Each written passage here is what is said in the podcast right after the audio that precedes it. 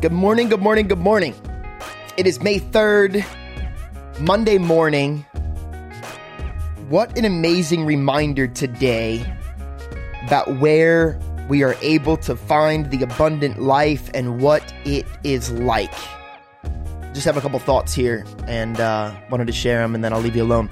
I have some really cool guests coming on this week. Lord willing, we can get it right. I did an episode 2 weeks ago with a really good friend of mine from college, and the audio we had some major issues with. So I think we've gotten that all tweaked out. And then Pastor Keith of Trinity Bible Church is going to be joining me on Thursday as well for a good discussion there.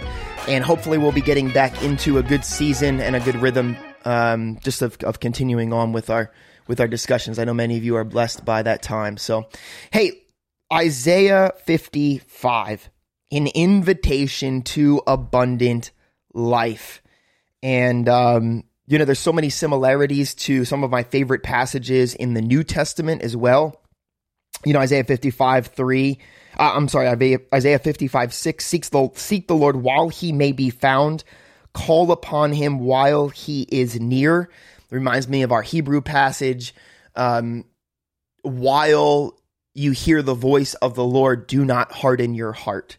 There's that consistent reminder of, hey, if you're at all aroused in your soul by reading the description of the abundance of life that is available by passages like this, do not harden your heart, but instead turn to the Lord, seek his face, especially as our passage, is directing us and reminding us of where this abundant life is truly found. And I love just even the beginning of this. Everyone who thirsts, come to the waters, and you who have no money, come buy and eat. Yes, come buy wine and milk without money and without price. Why do you spend money for what is not bread, and your wages for what does not satisfy? Listen carefully to me and eat what is good, and let your soul delight itself in abundance. Incline your ear and come to me. Hear, and your soul shall live, and I will make an everlasting covenant with you, the sure mercies of David, and your wages for what does not satisfy. You know, how many times do we find a temporary, quick satisfaction or fulfillment in the everyday aspects of life? And we all have those things, right? There are points in time where we go from one to the next, to the next, to the next. And they can be as simple as the little enjoyments that we have in partaking of things of this life, and then they become idols to big stuff where we are completely enslaved to the things of this world. Somebody in church on Sunday reminded me of something that James Dobson used to say, who I don't even know much about James Dobson, but I think the statement that is true, they said that the stuff you own will soon own you. And, you know, it is, man, it is so true on either side, that if you're poor, you can love money, and if you're rich, you can love money. We tend to have this idea that whatever side you fall on, that if you don't have an abundance of finances or an abundance of things in this world, you can crave it so much in thinking that is what will satisfy you, and yet be missing the true satisfaction of life right in front of you. And on the reverse side, you can have so much in the world, the many people who are very, very, very well off, and yet still never be satisfied, because ultimately the satisfaction that is desired, that we are seeking, is the Lord. It's that God-shaped hole that we have in our souls, which I would beg to differ is not just a little hole, that it is our entire being, that he created us in his image and in his likeness for himself. It's the answer to the most fundamental, most basic question of the existence of life is what is the purpose of man, and that is simply to know God and enjoy Him forever.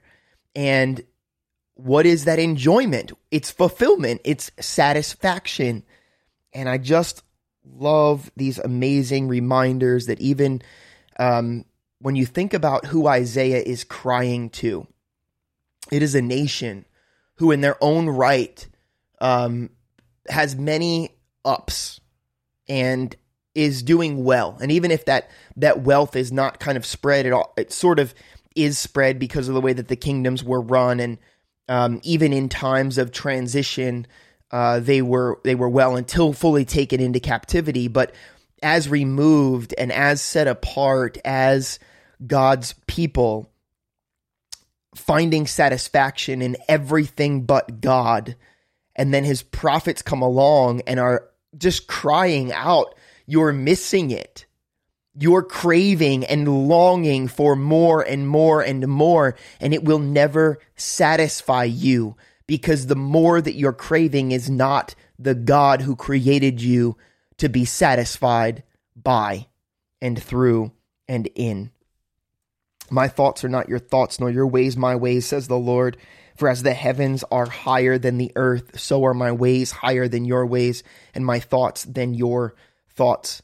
As the rain comes down and the snow from heaven, and do not return there, but water the earth, and make it bring forth and bud, that it may give seed to the sower and bread to the eater, so shall my word be that goes forth from my mouth.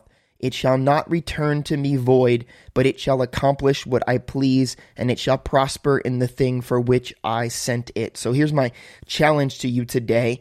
"For you shall go out with joy and be led out with peace. The mountains and the hills will break forth into singing before you, and all the trees of the field shall clap their hands. Instead of the thorn shall come up the cypress tree, instead of the briar shall come up the myrtle tree, and it shall be to the Lord for a name, for an everlasting sign that shall not be cut off." I want to encourage you this morning, today, that as the day in front of you approaches, that you would, number one, pray that the Lord would show you something in your day, whether it's a habitual habit, something that you have gotten into the normal routine of that brings you some place of steadfastness that, of course, we can say that they're of the Lord, but they're not necessarily the Lord. I would encourage you to fast from that thing that you might hunger for and look to God. So remember, fasting, we've been, if you're in the Allenwood Church, we've talked about this danger of the spiritual disciplines just leading to legalism and not fulfillment of abundant life, that the disciplines, things like fasting and things like tithing and things like prayer and things like quiet time, ought always to be bringing us into the presence of God. When it becomes something that we're doing to earn our way, or we're just kind of trying to get to something other than Him, it becomes another binding. And Jesus came to set us free from the law. And so living in the freedom that He set us free in, utilizing things like fasting, not just to fast and like be completely denied of that one thing, but for the desire and the want to be filled with another more so, right? So I'm not sure what it is for you.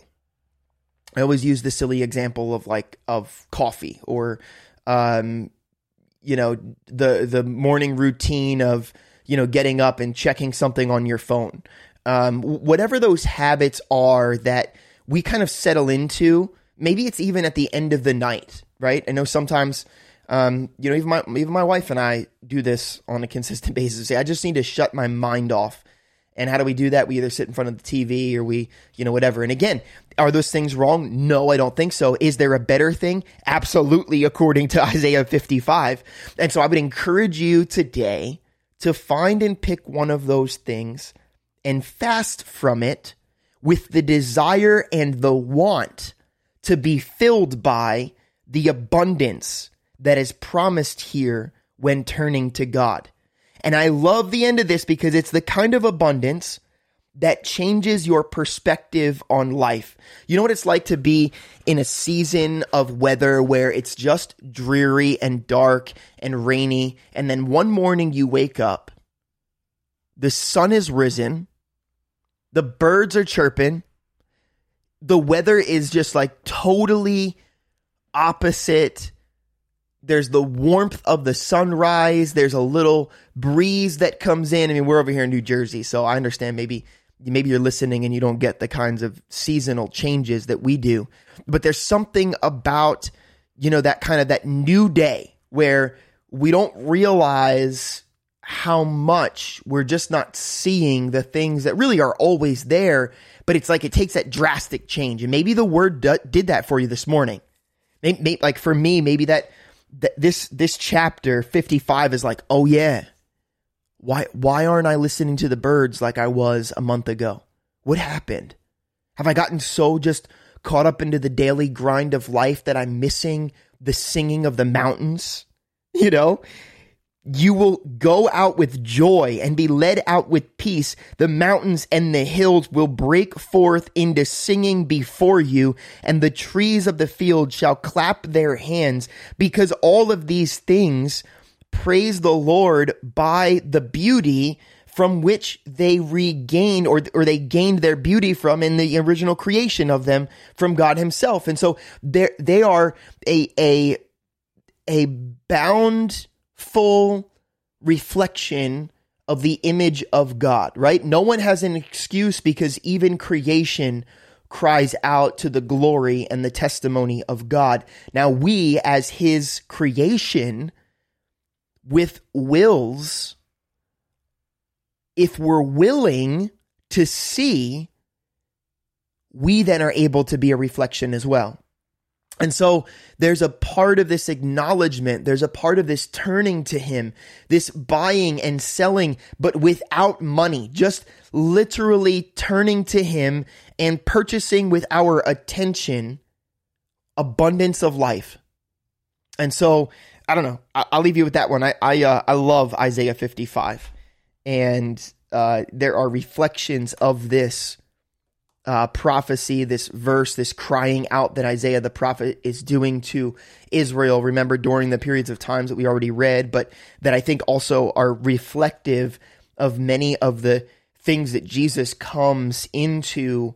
What sin has done into this world, and doesn't immediately engage it or immediately change it, but in the same way and in the same breath, he does. He completely does, because he makes a way for this to be able to happen and to be true on a day-to-day for us. And so today, if you hear his voice, do not harden your heart. Today, will you acknowledge that it is a new day where his abundance of mercy and grace and goodness are overflowing? The question is, will you see it? Will you be satisfied with it?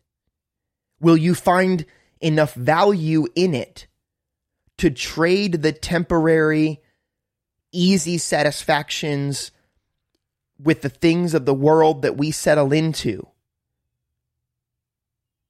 for an invisible, faith-filled, and yet fully, completely true and real abundance and filling and satisfying? Because that, my friends, is the desire deep down within our hearts. I need you to hear that. What you really want, what you're really craving, what you really desire in your redeemed soul is God. And that is where you will find satisfaction. And so today, enter in with boldness to the throne room of God, the holiest of holies. The veil was torn for us to come boldly before him and listen to the mountains and the hills breaking forth into singing, and the trees of the field clapping their hands. I'll leave you there. God bless you. Lord willing, you'll be able to tune in the coming couple of days here. Pastor Mike was going to join me this week, but he's taking off this week to get a little bit of a break. So he promised me he'll be here next week. So keep on the lookout. I know that it's been a little while and we're just kind of settling in. I can't wait to share a little bit of updates with our story and where we are and the things that I'm learning and growing through in the process. We are all able to be very blessed and to learn much from one another. So just keep hanging tight for me. Keep staying in the Word. Keep staying consistent. Can you believe we're at 122 days of this being in? I'm sorry, 123 days into this Bible reading plan. And you got through some of the hard stuff, right? I mean, the rest of these, at least we're a little bit more awakened here, if you will. Got through a lot of those genealogies. And there are more genealogies coming up. They're going to be there. But for the most part, they're a little bit more spread out than they were in that deep pocket a couple of weeks ago. I wanted to remind you, so in our Bible reading plan, just before I leave here, Psalm 119, I think, is one of the largest psalms in the book of Psalms. And so instead of breaking it up the way that our Bible reading plan does, I just recorded the entire thing once, and I've been posting that same 119 reading. I hope that you're utilizing that to just kind of listen to it. That's maybe sort of the thing that you listen to in the background, that of that repetition, you might hear something new each and every day out of it. I thought it was a good opportunity to do that. We'll just be about finished up. Tomorrow actually is our last day in Psalm 119, and then we'll keep following through with Psalm 120 and whatnot. So Lord willing, you will be blessed today, that you will see Him in abundance, that your soul would be filled and satisfied. I love you. Thank you for joining me on this journey. Keep your eyes up looking to Him and your feet firmly planted on Him as your rock, your Redeemer, your Savior, your steadfastness. God bless you.